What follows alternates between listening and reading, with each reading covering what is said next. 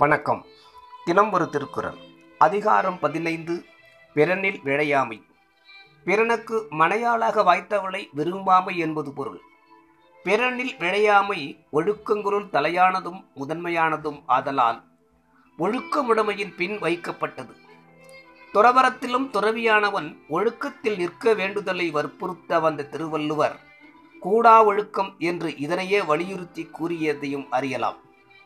துறவரத்தில் பெண் இன்பத்தையே கூடாது என்று கூறும் திருவள்ளுவர் இல்லறத்தில் பிறர் மனையாளை விரும்பக்கூடாது என்று கூறுகிறார். குரல் எண் நூற்று நாற்பத்தி ஒன்று.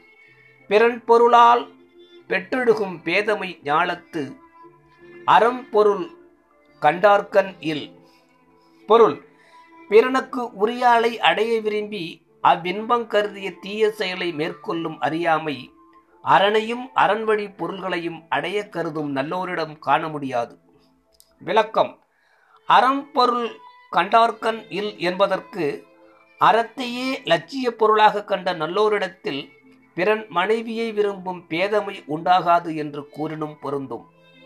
அறத்தை விரும்புவான் பிறன் பொருளை விரும்பலாகாது என்பது தோன்ற பிறன் பொருளால் என்றார் திருவள்ளுவர். நன்றி நாளை சிந்திப்போம்.